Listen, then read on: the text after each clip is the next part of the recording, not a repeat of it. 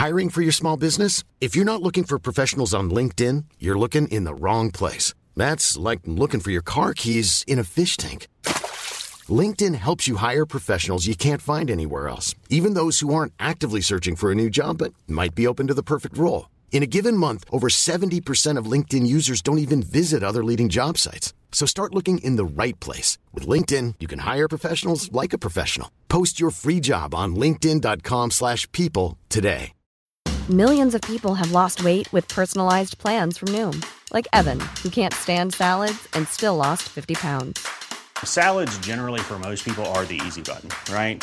For me, that wasn't an option. I never really was a salad guy. That's just not who I am. But Noom worked for me.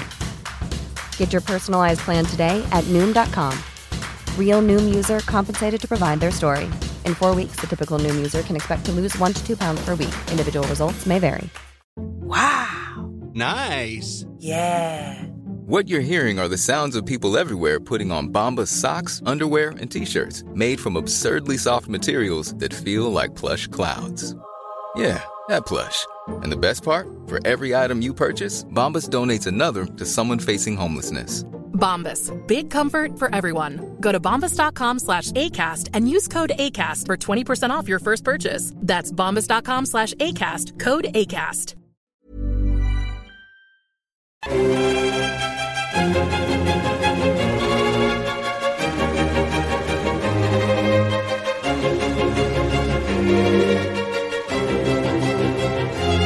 Hello and welcome to the Napoleonicist.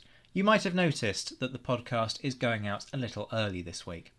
That's because today marks the 210th anniversary of the Battle of Fuente d'Onoro, a battle in which Wellington did a rare thing, made a mistake that very nearly led to his defeat. So, yes, you heard right, Wellington is li- in line for some criticism today. Before we launch in, though, I just want to do a very quick shout out to my patrons whose generosity makes this podcast possible. For more details on how you can support this content, check out the links in the description. Let me start by setting the scene for the Battle of Fuente d'Onoro. Taking place on the 3rd to the 5th of May 1811, it sat almost exactly in the middle of the Peninsular War. The war wasn't going particularly well for either side by this point, and the next 12 months would see the conflict descend into a bloody stalemate on the Spanish Portuguese border, whilst elsewhere in Spain, the French gradually sought to cement their control by snuffing out pockets of resistance. The reason for that stalemate on the Spanish Portuguese border was the stubborn resistance that was being mounted by an Anglo Portuguese army under the command of Arthur Wellesley, then Earl, later Duke of Wellington. In 1810, the French had launched what was supposed to be their last major assault on Portugal, designed to evict the British once and for all and bring the country back under French control. To accomplish the task, Napoleon had ordered the formation of what was termed the Army of Portugal, a French force which would be given the job of taking and holding the country.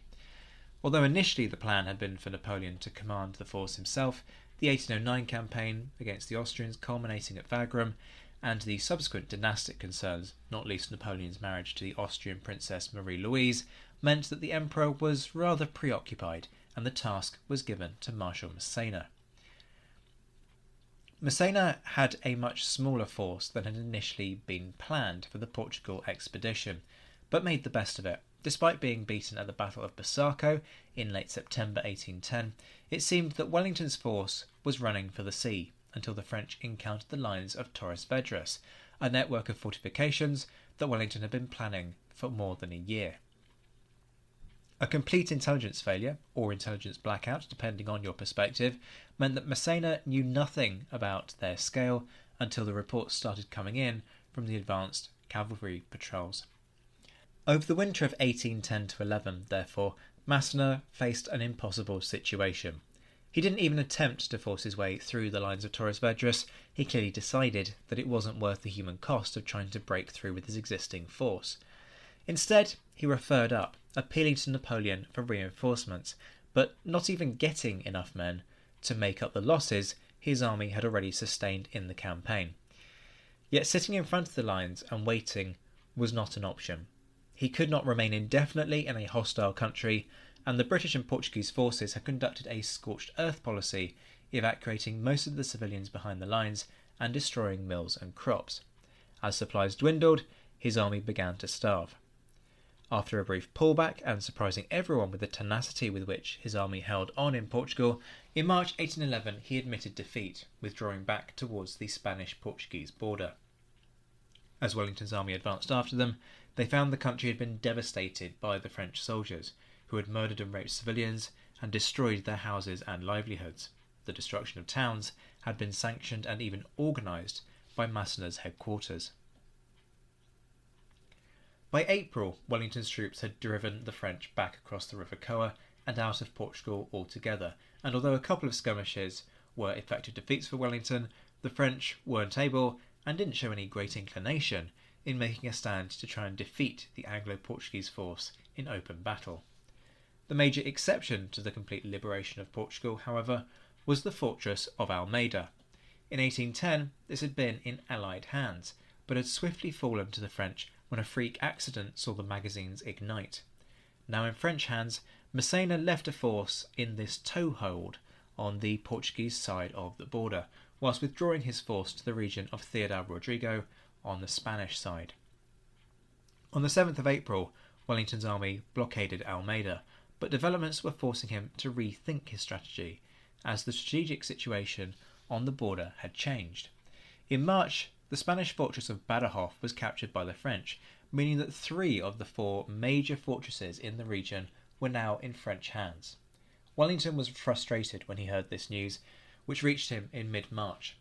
As listeners may recall from my discussion with Marcus Beresford, Wellington now had to make plans for the capture of Badajoz as well as Almeida and Ciudad Rodrigo. He had planned to march to relieve the city and knew that recapturing it would be a huge task. As a result, he detached two divisions of his army under Marshal Beresford, along with the Portuguese troops, to try and take the town. It meant that he had a smaller force with which to conduct operations against Massena, giving the French marshal a slim numerical advantage. In the meantime, the French had not been idle. After regrouping and resting his army, the French always showed a remarkable ability to swiftly shake themselves down after reverses and get back to the business of campaigning. Massena now sought to relieve the blockaded fortress of Almeida. The French advanced with 42,000 infantry, 4,500 cavalry, and 38 guns. Wellington's available force had been reduced to about 40,000 men after detaching forces for Beresford's contingent and the blockade at Almeida. Of those, just 23,000 were British, the remainder being Portuguese. Wellington effectively had two choices abandon the blockade of Almeida or stand and fight. The latter was the only real option, and he therefore occupied a defensive position centering on the lines of Fuente d'Onoro, determined to stop the French from relieving the fortress. Fuente de Onoro, just a few miles into Spain, actually sits about 10 miles to the southeast of Almeida. Wellington's force occupied a roughly 12 mile long front, from the ruins of Fort Conception to the north to Nave de Haiva in the south. Whilst Pack blockaded the French inside Almeida, Portuguese cavalry and Erskine's 5th Division guided the northern approach past Fort Conception. A couple of miles to the south, Campbell's 6th Division barred the road from the confusingly named Alameda to Almeida. Campbell and Erskine faced off against Reynier's 2nd Corps, but their position was very strong, with a ravine of the Dos Casas stream protecting their front. Effectively in the centre of Wellington's position lay Fuente d'Onoro itself, which would become the scene of bitter fighting. Here, the Allied commander gathered the bulk of his force Spencer's 1st Division, Picton's 3rd, Houstoun's 7th, and Craufurd's light divisions were all poised to be used if needed. Yet Wellington's right flank was vulnerable. Open ground to the south meant that it was a position that could easily be turned, something that would play a crucial role in how the battle unfolded. The position was, as Rory Muir points out, one which was always going to favour the defender. Massena initially appears to have made little attempt at manoeuvre, instead favouring a frontal assault on the town of Fuente d'Onoro. The French attack made good progress despite fierce resistance, with Wellington having to throw in the 1st 71st, 1st 79th and 2nd 24th to the fight as it ebbed and flowed throughout the course of the day. Although Reynier made a demonstration to the north, this was nothing more than that and simply sought to pin down the forces to the north. The French lost 650 men on the first day, compared to an Allied loss of 259. Crucially for the Allies, there was no French breakthrough. The following day, the 4th, saw a truce, requested by the French, which both sides used to tend to their dead and wounded. In the town, there was some amicable fraternisation, although this seems to have been the only part of the line where this occurred. Massena, meanwhile, took the opportunity to reconnoitre the Allied position more closely, travelling the entire length of the Allied line. In the north, he came dangerously close to the Allied artillery, which had to be expressly ordered not to fire. Such a course of action was not deemed to be the type of gentlemanly conduct that commanders engaged in, even if it did have the chance to majorly disrupt the enemy's command structure. In the process, Massena identified the key weakness of Wellington's position the weak right flank. Three French divisions and a large cavalry contingent were therefore moved south with the aim of attacking and outflanking the Allied army on the 5th of May. Wellington was not ignorant to this threat and responded in a way that he thought would be sufficient to contain it, sending the 7th Division south. It was a significant mistake. The 7th Division was the smallest of Wellington's army, comprising of two fairly raw British battalions, by the standards of the Peninsular War at least, they hadn't been out there very long, with the rest being Portuguese troops. They were also out on something of a limb, being some two miles to the south of Fuente d'Onoro. Admittedly, Campbell's 6th Division was about two miles north, and Erskine's 5th was a couple of miles beyond them, but they had the ravine protecting their front. Houstoun's division didn't. The reasoning for that mistake is probably that Wellington underestimated what Massena had in mind perhaps imagining that the intention was simply to flank Fuente d'Onoro and attack it from the south as well as the east. At any rate, that isn't what happened. At dawn on the 5th of May, the French resumed the offensive, attacking the southernmost end of Wellington's position. The guerrillas occupying the region of Nave de Ava, the southernmost tip of the Allied line, were driven back with comparative ease by French cavalry, and as the French infantry joined in the fight, the 7th Division began to face the very real risk of being encircled and cut off. Wellington therefore had to move fast to save the 7th Division and draw up a new battle line. The second task was somewhat easier than the first. The Light Division was sent forward to support and cover the withdrawal of the 7th in a manoeuvre that would test the discipline and steadiness of both formations. At the same time, the 1st and 3rd Divisions were moved into position to form a line stretching west from Fuente d'Onoro towards Frenada in what had formerly been the Allies' rear. This meant that the Allied line now resembled an L shape, with Fuente d'Onoro in the elbow of that L. At the same time, Massena now applied pressure on Fuente d'Onoro itself, trying to keep Wellington occupied and potentially achieve the breakthrough onto the heights behind, whilst also seeking to cut off the Allied 7th Division.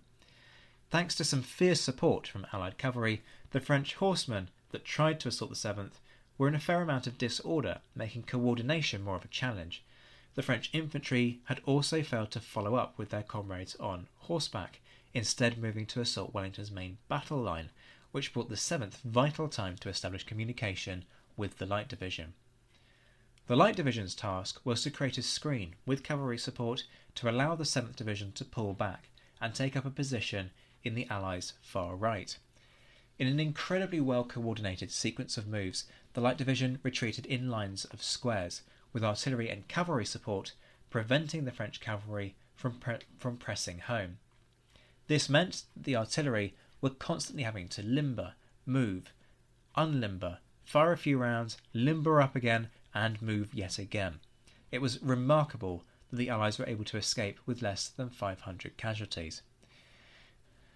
Meanwhile, Massena's assaults on Fuente d'Onoro were yielding predictable results. Though the French should have held the advantage by now being able to assault the town from both the south and the east, a skillful defence was conducted by the 71st and 79th Highland Battalions along with the 2nd Battalion 24th. As pressure increased with Massena feeding three battalions of elites, Wellington had to respond by sending in light companies of the 1st and 3rd Division before committing the 1st 45th, 74th, and 1st 88th to the fight, units that have become particularly renowned for their combat ability. Taking Fuente d'Onoro was a fundamental element of Massena's strategy and should have been a precursor to the more general attack on the Allied lines. With the town still in Allied hands, and with Allied artillery utilising a rare advantage in numbers to overpower their French counterparts, the battle effectively died in a stalemate, with Massena not being willing, probably based on his experiences at Busaco, to attack Wellington on ground of his choosing without enjoying any significant advantage.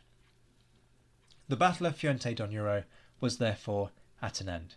After two days of fighting, the French had suffered 2,800 casualties.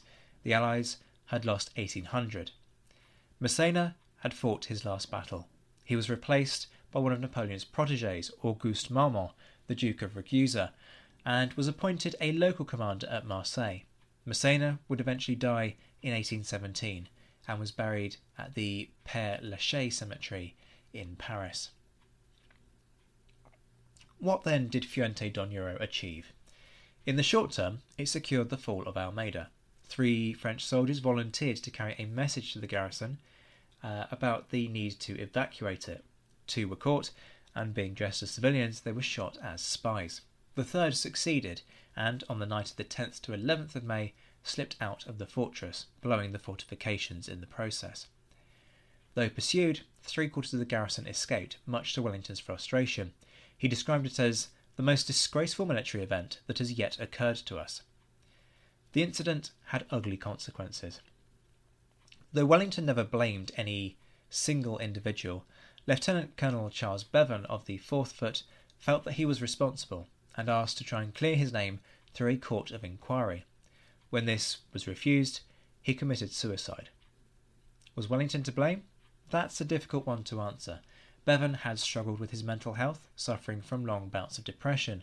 His last letter to his wife made no mention of the Almeida incident, and it's therefore very difficult to definitively establish a direct link between Wellington's rebuke of officers, which were often tinged with sarcasm, and Bevan's actions. What is clear is that Wellington never publicly blamed Bevan, though that's not to say that it didn't, at the very least, contribute to his suicide.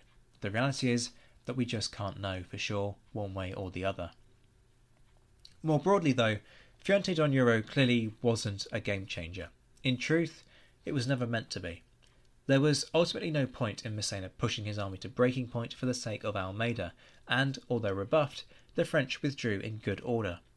After the 5th of May, it would have been perfectly feasible for Massena to renew the offensive, or for Wellington to go on the offensive himself, but there was little benefit to doing so, and it would have been a risky move. Equally, if Wellington had somehow contrived a way to attack and break the French force, they would have simply withdrawn to the vicinity around Ciudad Rodrigo, and without a siege train, there was little to be gained by attempting to blockade that fortress. The strategic situation of the remainder of the year was effectively one of stalemate. The siege of Badajoz, which Beresford had been conducting at the same time as the battle, was not going especially well, and a few days later, on the 16th of May, he would fight a bloody and exceedingly close victory at Albuera. For more on that, have a listen to my discussion with Marcus Beresford on the Marshal's life. Yet Fuente d'Onoro did have a degree of significance for other reasons. For one thing, it was another victory, and that wasn't a trivial thing. It meant that the Anglo Portuguese force continued to maintain the ascendancy over the French. It could be used to stoke popular support for the war, although as you heard a couple of weeks ago when I spoke to Emma Clery, that support was by no means a given or universal. Equally, it's important to consider what the impact might have been if the French had broken through. With the River Coa just a few miles to the rear, it would have been exceedingly difficult for Wellington to extract the remnants of his force. Not necessarily impossible, as there were troops which might have been called upon to buy time and cover the Allied retreat, but certainly if the army could have been saved, it would only have been possible at considerable cost. That loss would also have sent shockwaves through the British political establishment. Wellington himself had described his force as the last army England has left, and we must take care of it, he had added. And the pressure for the recall of British troops would quite possibly have grown in the event of a defeat. At the very least, a breakthrough would have meant the French could have resupplied Almeida, prolonging the war for months. Yet the circumstances of Wellington's victory also matter. Wellington had made a mistake, and not an insignificant one. Whether this was a bad judgment, an underestimation of the size of the force Massena was moving to strike at his right, or a lapse of concentration, the fact remains that Wellington had come exceptionally close to, at the very least, losing an entire division. This was as dangerous a moment as the action on the Coa in 1810, for which he lambasted Craufurd for almost losing his light division, or the breaking of Sherbrooke's troops at Talavera in 1809. Yet this time, it was all on him. The prospect of wholesale defeat and a rolling up of the Allied position was both considerable and real, yet quick thinking and tenacity had brought victory from the jaws of defeat. It had shown the men not only that they were an integral part of Allied success, but that Wellington himself had the wherewithal to resolve a blunder if he made one. That in turn led to a solidification of confidence that the British in particular felt towards their commander. The benefit of having Wellington at the helm was no doubt put into all the more stark contrast by events at Albuera, where the situation was much more dire.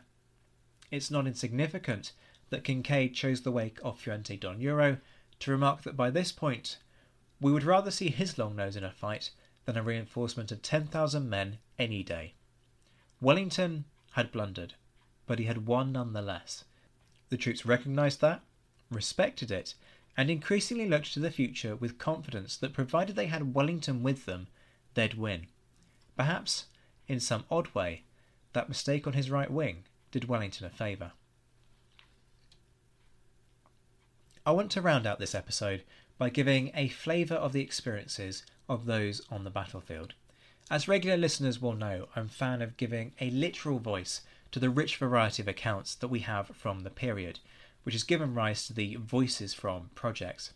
This isn't a Voices from Fuente d'Onoro in the truest sense, but does give you a handful of accounts from those who were in the thick of the fighting 210 years ago. We start, perhaps a little predictably, with the Duke of Wellington's dispatch recounting the battle.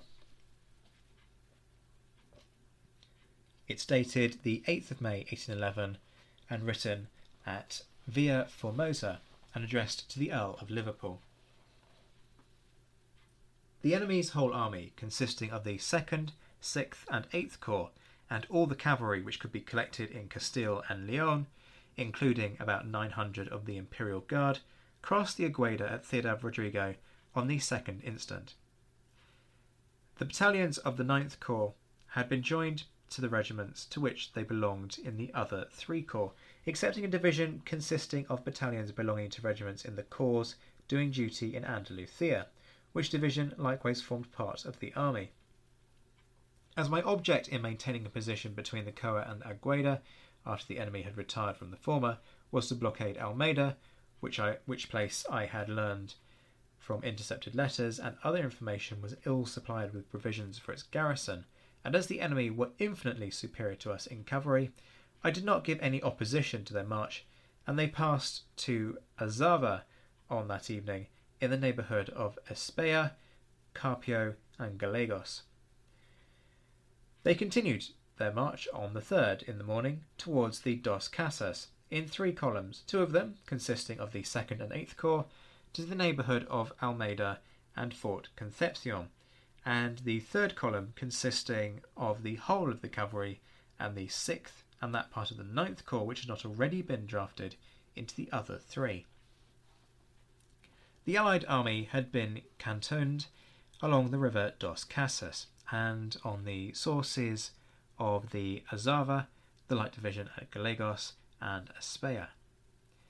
This last fell back upon Fuente d'Onoro on the Dos Casas, with the British cavalry in proportion as the enemy advanced. And the 1st, 3rd, and 7th Divisions were collected at that place. The 6th Division, under Major General Campbell, observed the bridge at Alameda, and Major General Sir W. Erskine, with the 5th Division, the passages of the Dos Casas at Fort Concepcion and Aldea del Obispo. Brigadier General Pack's Brigade, with the Queen's Regiment from the 6th Division, kept the blockade of Almeida, and I had prevailed upon Don Julian Sanchez to occupy Nave de Ava with his corps of Spanish cavalry and infantry. The Light Division were moved in the evening to join Major General Campbell upon finding that the enemy were in strength in that quarter, and they were brought back again to Fuente d'Onoro on the morning of the 5th, when it was found that the 8th Corps had joined the 6th on the enemy's left.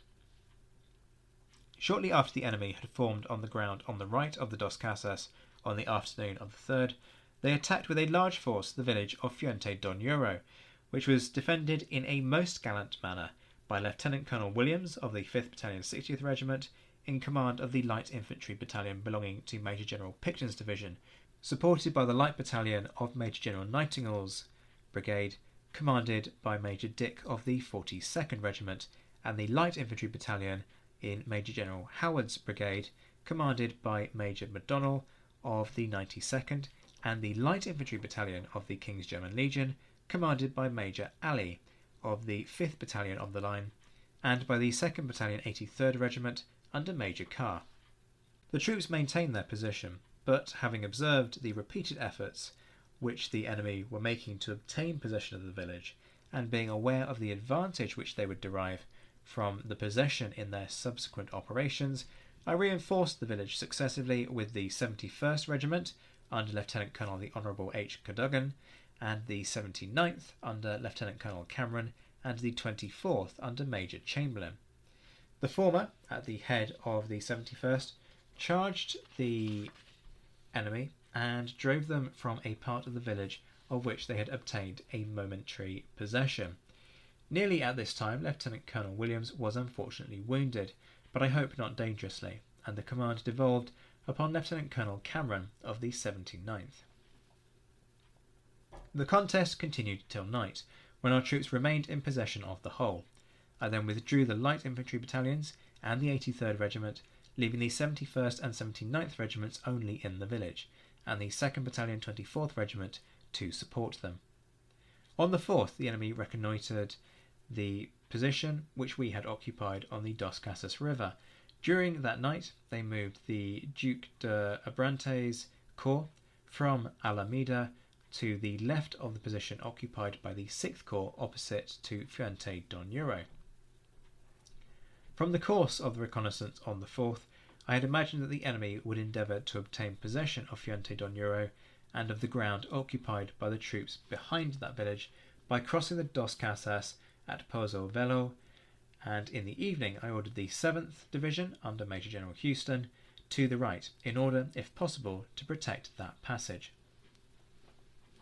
On the morning of the 5th, the 8th Corps appeared in two columns, with all the cavalry on the opposite side of the valley of the Dos Casas and Pozo Velo, and as the 6th and 9th Corps also made a movement to their left, the light division, which had been brought back from the neighbourhood of Alameda, was sent with the cavalry under Sir S. Cotton to support Major General Houstoun, whilst the 1st and 3rd Divisions made a movement to their right along the ridge between Turones and Dos Casas rivers, corresponding to that of the 6th and 9th Corps on the right of the Dos Casas. The 8th Corps attacked Major General Houstoun's advanced guard, consisting of the 85th Regiment under Major McIntosh and the 2nd Portuguese Caçadores under Lieutenant Colonel Nixon, and obliged them to retire, and they retired in good order, although with some loss. The 8th Corps being thus established in Pozo Velo, the enemy's cavalry turned to the right of the 7th Division between Pozo Velo and Nave de Ava, from which the from which last place Don Julian Sanchez had been obliged to retire, and the cavalry charged. The charge of the advanced guard of the enemy's cavalry was met by two or three squadrons of the different regiments of British dragoons, and the enemy were driven back, and Colonel Lamotte of the 13th Chasseurs and some prisoners taken. The main body were checked and obliged to retire by the fire of Major General Houstoun's division, and I particularly observed the Chasseurs Britanniques under Lieutenant Colonel Eustace as behaving in a most steady manner, and Major General Houston mentions in high terms the conduct of a detachment of the Duke of Brunswick's light infantry. Notwithstanding that this charge was repulsed, I determined to concentrate our force towards the left and to move the 7th and Light Divisions and the cavalry from Pozzo Velo towards Fuente d'Onoro and the other two divisions. I had occupied Pozzo Velo and that neighbourhood in hopes that I should be able to maintain the communication across the Coa by Sabugal, as well as provide for the blockade, which objects it was now obvious were incompatible with each other, and I therefore abandoned that which was the least important and placed the Light Division in reserve in the rear of the left of the 1st Division and the 7th Division on some commanding ground beyond the Turones, which protected the right flank and rear of the 1st Division and covered the communication with the Coa and prevented that of the enemy with Almeida by the roads between Chirone and that river. The movement of the troops upon this occasion was well conducted, although under very critical circumstances, by Major General Houstoun, Brigadier General Craufurd, and Lieutenant General Sir S. Cotton. The 7th Division was covered in its passage of the Chirones by the Light Division under Brigadier General Craufurd, and this last in its march to join the 1st Division by the British cavalry. Our position thus extended on the high ground from the Chirones to the Dos Casas. The 7th Division, on the left of the Turones, covered the rear of the right. The 1st Division, in two lines, were on the right. Hiring for your small business? If you're not looking for professionals on LinkedIn, you're looking in the wrong place. That's like looking for your car keys in a fish tank. LinkedIn helps you hire professionals you can't find anywhere else, even those who aren't actively searching for a new job but might be open to the perfect role. In a given month, over 70% of LinkedIn users don't even visit other leading job sites. So start looking in the right place. With LinkedIn, you can hire professionals like a professional. Post your free job on linkedin.com slash people today. Millions of people have lost weight with personalized plans from Noom. Like Evan, who can't stand salads and still lost 50 pounds. Salads, generally, for most people, are the easy button, right? For me, that wasn't an option. I never really was a salad guy. That's just not who I am. But Noom worked for me. Get your personalized plan today at Noom.com. Real Noom user compensated to provide their story. In four weeks, the typical Noom user can expect to lose one to two pounds per week. Individual results may vary. Colonel Ashworth's brigade in two lines in the centre, and the 3rd Division in two lines on the left. The Light Division and British artillery in reserve, and the village of Fuente in the front of the left. Don Julian's infantry joined the 7th Division at Frenada, and I sent him with his cavalry to endeavour to intercept the enemy's communications with Ciudad Rodrigo. The enemy's efforts on the right part of our position, after it was occupied, as I have above described, were confined to a cannonade and to some charges with his cavalry upon the advanced posts. The piquets of the 1st Division, under Lieutenant Colonel Hill, of the 3rd Regiment of Guards, repulsed one of these, but as they were falling back, they did not see the direction of another in sufficient time to form to oppose it, and Lieutenant Colonel Hill was taken prisoner and many men were wounded and some taken before a detachment of the 2nd British Cavalry could move up to their support. The 2nd Battalion, 42nd Regiment, under Lord Blantyre, also repulsed a charge of the cavalry directed against them. They likewise attempted to push a body of light infantry upon the ravine of the Chirones to the right of the 1st Division, which were repulsed by the light infantry of the Guards under Lieutenant Colonel Guise, aided by five companies of the 95th under Captain O'Hare. Major General Nightingale was wounded in the course of the cannonade, but I hope not severely. The enemy's principal effort throughout the, this day again directed against Fuente d'Onoro, and notwithstanding that the whole of the Sixth Corps were at different periods of the day employed to attack this village, they could never gain more than a temporary possession of it, It was defended by the 24th, 71st, and 79th Regiments under the command of Lieutenant Colonel Cameron, and these troops were supported by the light infantry battalions of the 3rd Division, commanded by Major Woodgate, the light, Divi- light infantry battalions of the 1st Division, commanded by Major Dick, Major McDonnell, and Major Ali, uh, the 6th Portuguese Caçadores, commanded by Major Pinto, by the light companies in Colonel Champlemond's Portuguese Brigade under Colonel Sutton, and those in Colonel Ashworth's Portuguese Brigade under Lieutenant Colonel Pym, and by the piquettes of the 3rd Division under the command of Colonel the Honourable R. Trench. Lieutenant Colonel Cameron was severely wounded in the afternoon, and the command in the village devolved upon Lieutenant Colonel the Honourable H. Cadogan. The troops in Fuente were besides supported, when pressed by the enemy, by the 74th Regiment under Major Russell Manners and the 1st Battalion 88th under Lieutenant Colonel Wallace, belonging to Colonel McKinnon's brigade, and on one of these occasions the 88th with the 71st and 79th under the command of Colonel McKinnon charged the enemy and drove them through the village, and Colonel McKinnon has reported particularly the conduct of Lieutenant Colonel Wallace, Brigade Major Wild, and Lieutenant and Adjutant Stewart. The contest again lasted in this quarter till night, when our troops still held their post, and from that time the enemy have made no fresh attempt on any part of our position.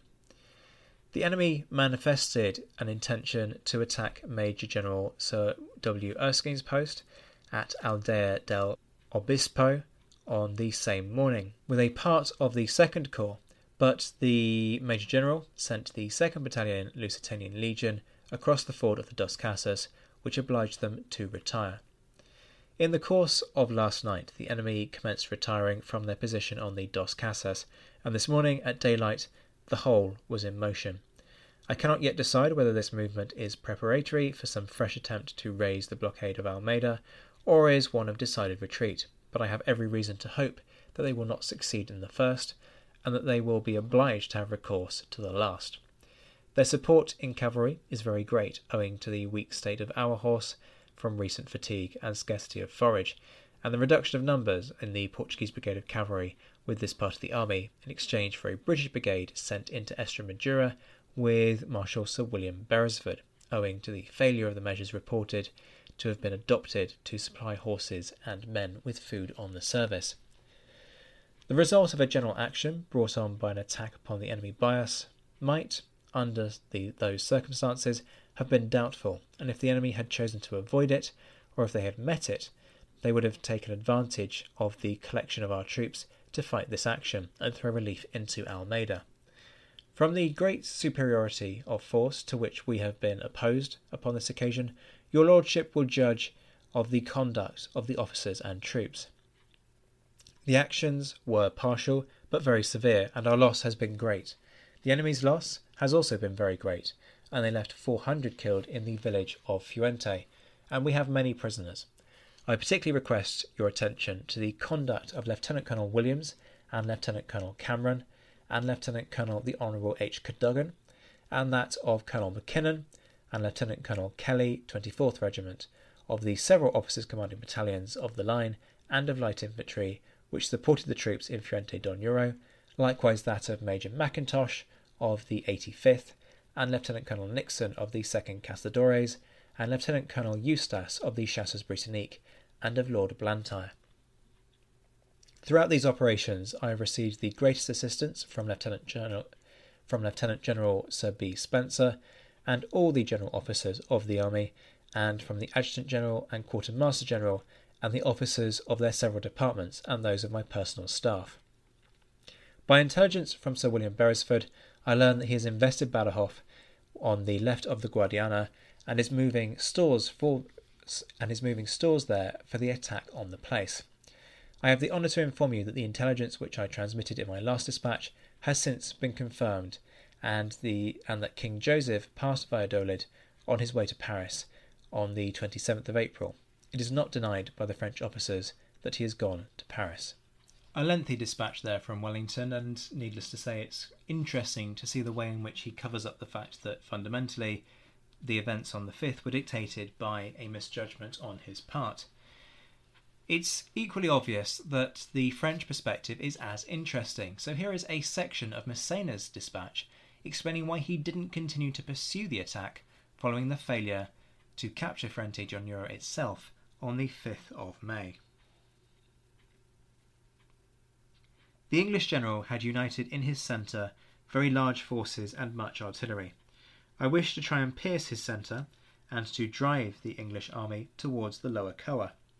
The spirit of the troops was admirable, but I had to assure myself, before making this vigorous blow, as to the state of my ammunition, for during the course of this campaign I had seen myself checked repeatedly by insurmountable difficulties.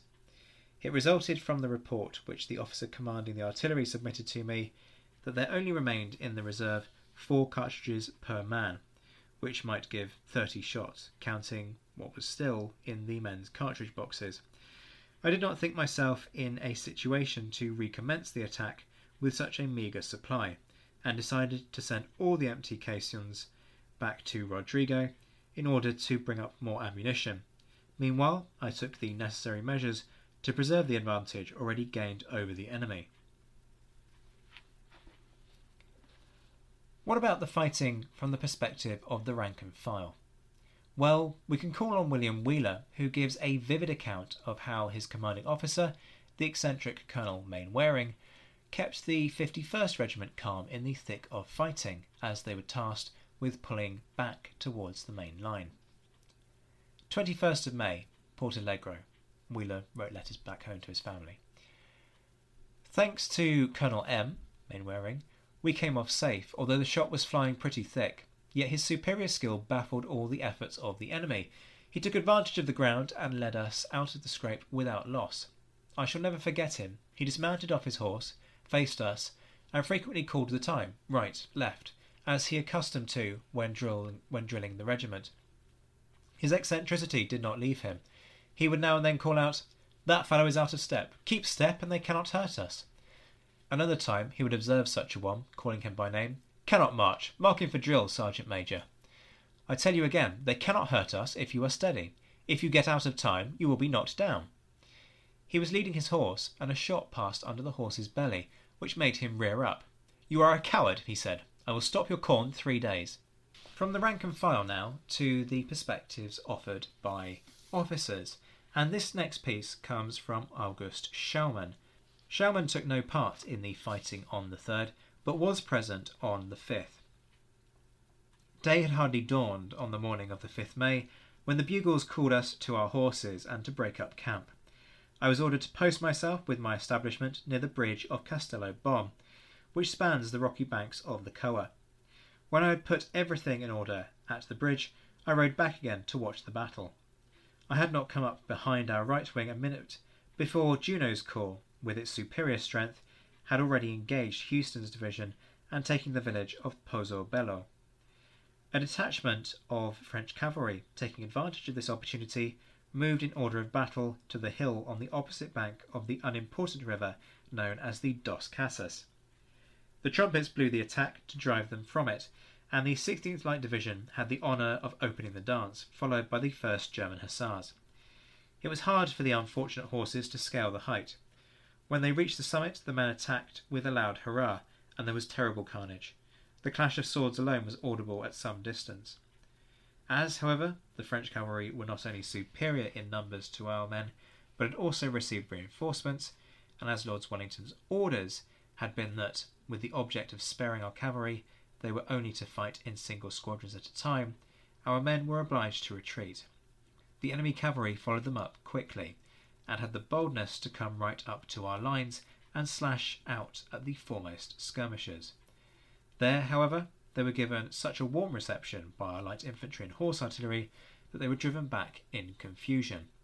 Meanwhile, I had gone back to the bridge. A number of wounded had been taken to Castello Bom. The local inhabitants, particularly those from Fuente, had all taken flight.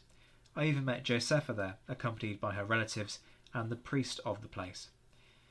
With the view of protecting her, I escorted her a part of the way beyond the Coa, where she and her companions wished to hide themselves in the rocks.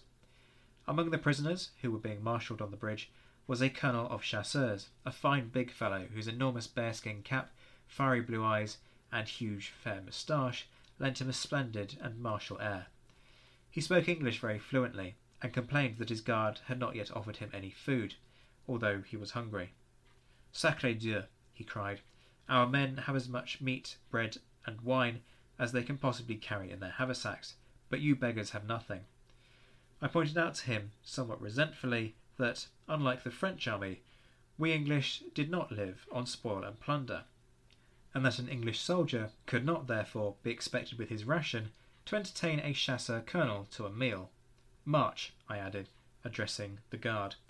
In a great rage, he drew his bearskin down over his eyes and walked angrily across the bridge, muttering in a desperate tone, Bien en avant, donc. After this intermezzo, I was just on the point of consuming a little cold luncheon when I heard the sound of heavy gun and musket fire in the direction of Fuente. In order to strengthen his position, Lord Wellington had concentrated our army, and out of Craufurd's and Houstoun's divisions, which had formed on the right rear of our right wing, he had made a sort of wedge which stretched from the Dos Casas to Frenada on the Coa, and in front of which, as in the case of our left wing, he had caused trenches to be dug with a slight slope on the parapet to give them more strength. While our troops took advantage of their position behind these works, the enemy endeavoured to hinder them by all kinds of manoeuvres, including at last a futile bombardment.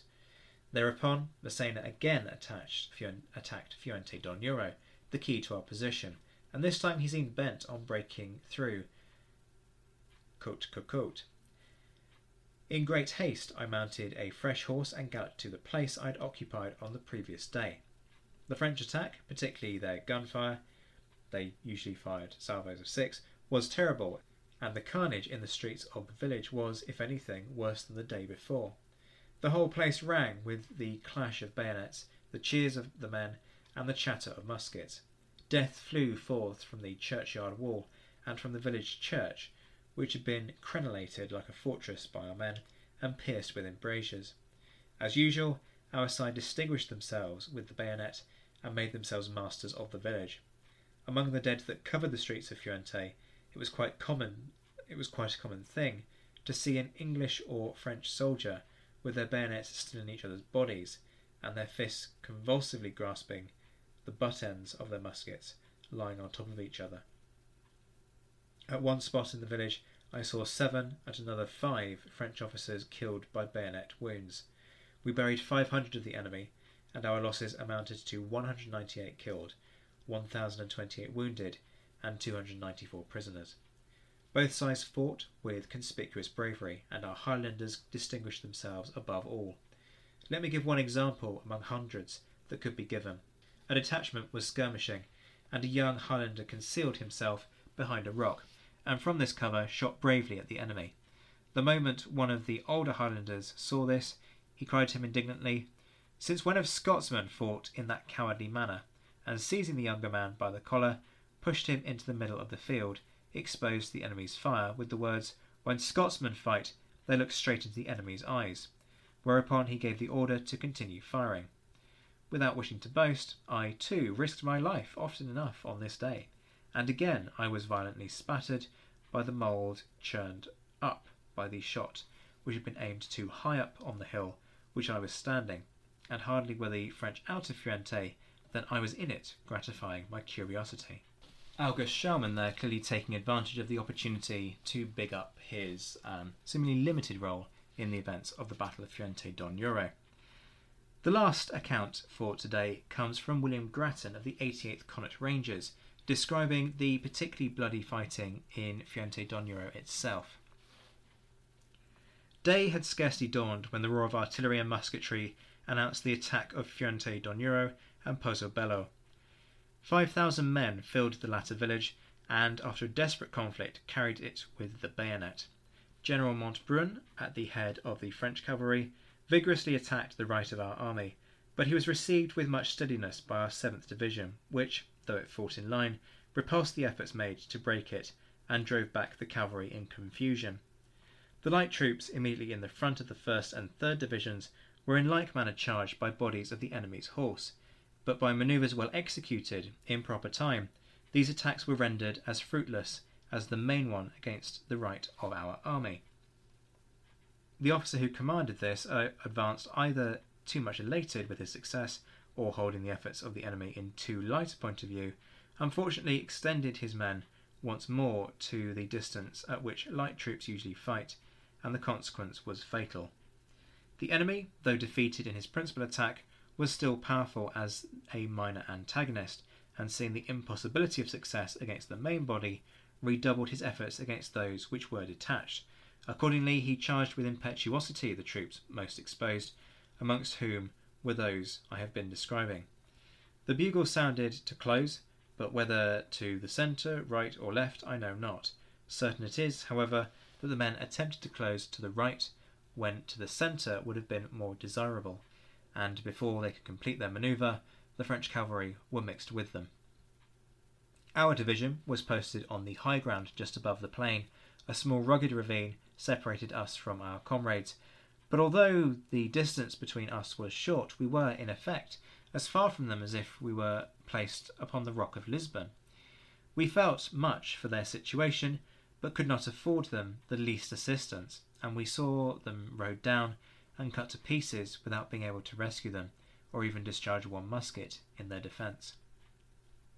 Our heavy horse and the 16th Light Dragoons executed some brilliant charges, in each of which they overthrew the French cavalry. An officer of our staff, who led one of those attacks, unhorsed and made prisoner Colonel Lamotte of the 15th French Chasseurs, but Don Julian Sanchez, or the guerrilla chief, impelled more by valour than prudence, attacked with his guerrillas a first rate French regiment. The consequence was the total overthrow of the Spanish hero, and as I believe this was the first attempt this species of troops ever made at a regular charge against a French regiment, so I hope, for their own sake, it was the last. All the avenues leading to the towns of Fuente d'Onoro were in a moment filled with French troops. It was occupied by our 71st and 79th Highlanders, the 83rd, the light companies of the 1st and 3rd Divisions, and some German and Portuguese battalions, supported by the 24th, 45th, 74th, and 88th British regiments, and the 9th and 21st Portuguese. The 6th Corps, which formed the centre of the French army, advanced with the characteristic impetuosity of their nation, and forcing down the barriers which we had hastily constructed as a temporary defence, came rushing on, and, torrent like, threatened to overwhelm all that opposed them. Every street and every angle of a street were the different theatres of the combatants. Inch by inch was gained and lost in turn. Wherever the enemy was forced back, fresh troops and fresh energy on the part of their officers impelled them on again, and towards midday the town presented a shocking sight. Our Highlanders lay dead in heaps, while the other regiments, though less remarkable in dress, were scarcely so in the numbers of their slain. The French grenadiers, with their immense caps and gaudy plumes, in piles of twenty and thirty together, some dead, others wounded, with barely strength sufficient to move, their exhausted state, and the weight of their cumbrous appointments, making it impossible for them to crawl out of range of the dreadful fire of grape and round shot which the enemy poured into the town. Great numbers perished in this way, and many were pressed to death in the streets. It was now half past twelve o'clock, and although the French troops which formed this attack had been several times reinforced, ours never had. Nevertheless, the town was still in dispute. Massena, aware of its importance, and mortified by the pertinacity with which it was defended, ordered a fresh column of Ninth Corps to reinforce those already engaged. Such a series of attacks, constantly supported by fresh troops, required exertions more than human to withstand. Every effort was made to sustain the post, but efforts, no matter how great, must have their limits.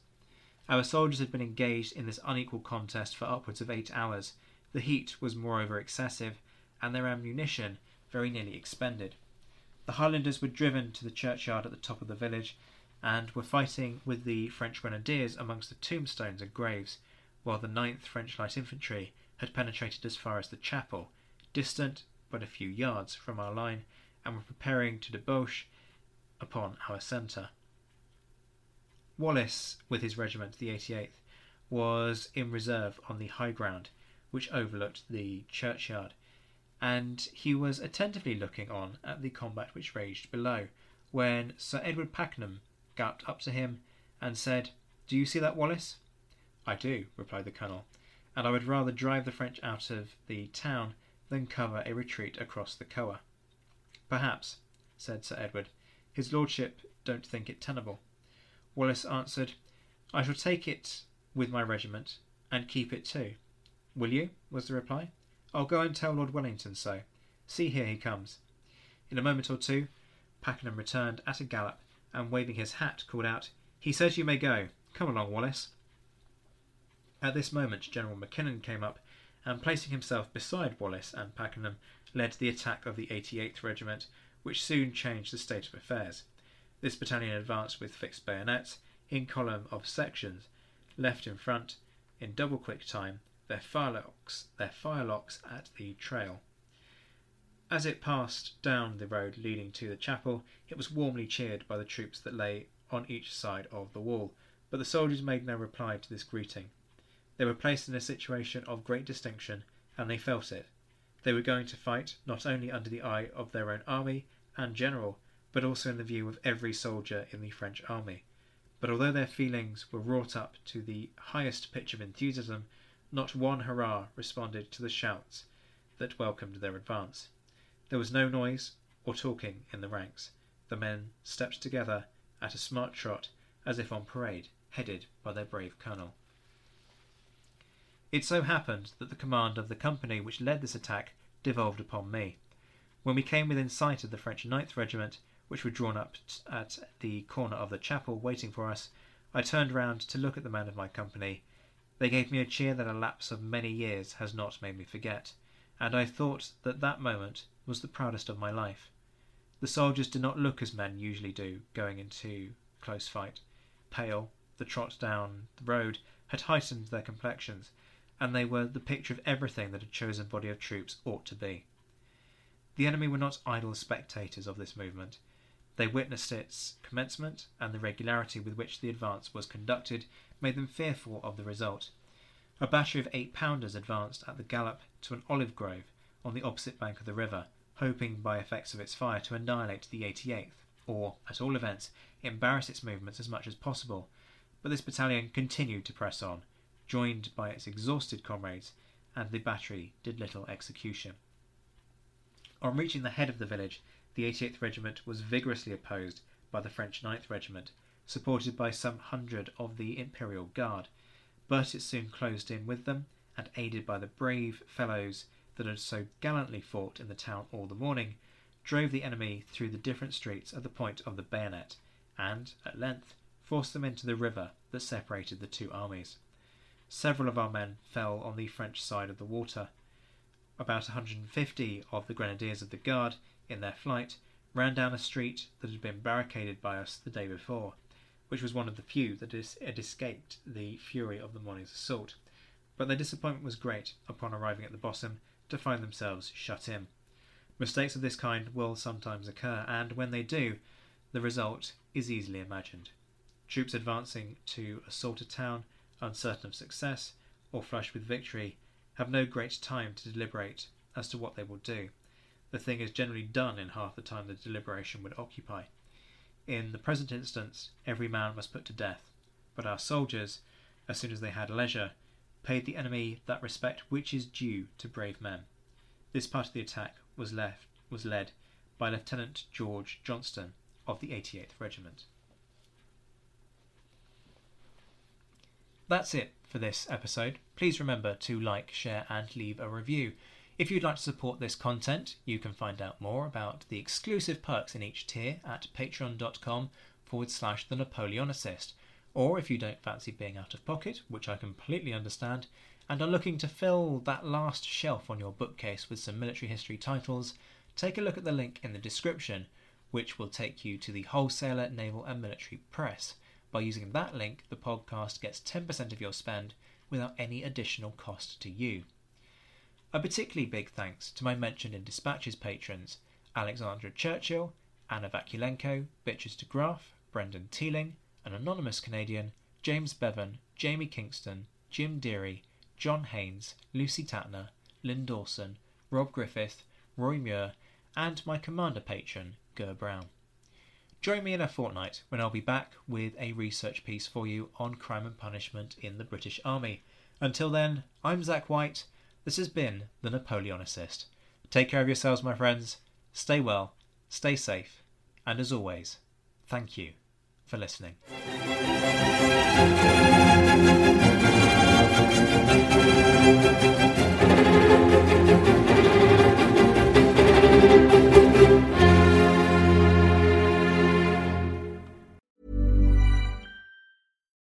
We're on a budget, we still deserve nice things. Quince is a place to scoop up stunning high end goods for 50 to 80% less than similar brands. They have buttery soft cashmere sweaters starting at $50, luxurious Italian leather bags, and so much more. Plus, Quince only works with factories that use safe, ethical, and responsible manufacturing. Get the high-end goods you'll love without the high price tag with Quince. Go to quince.com/style for free shipping and 365-day returns.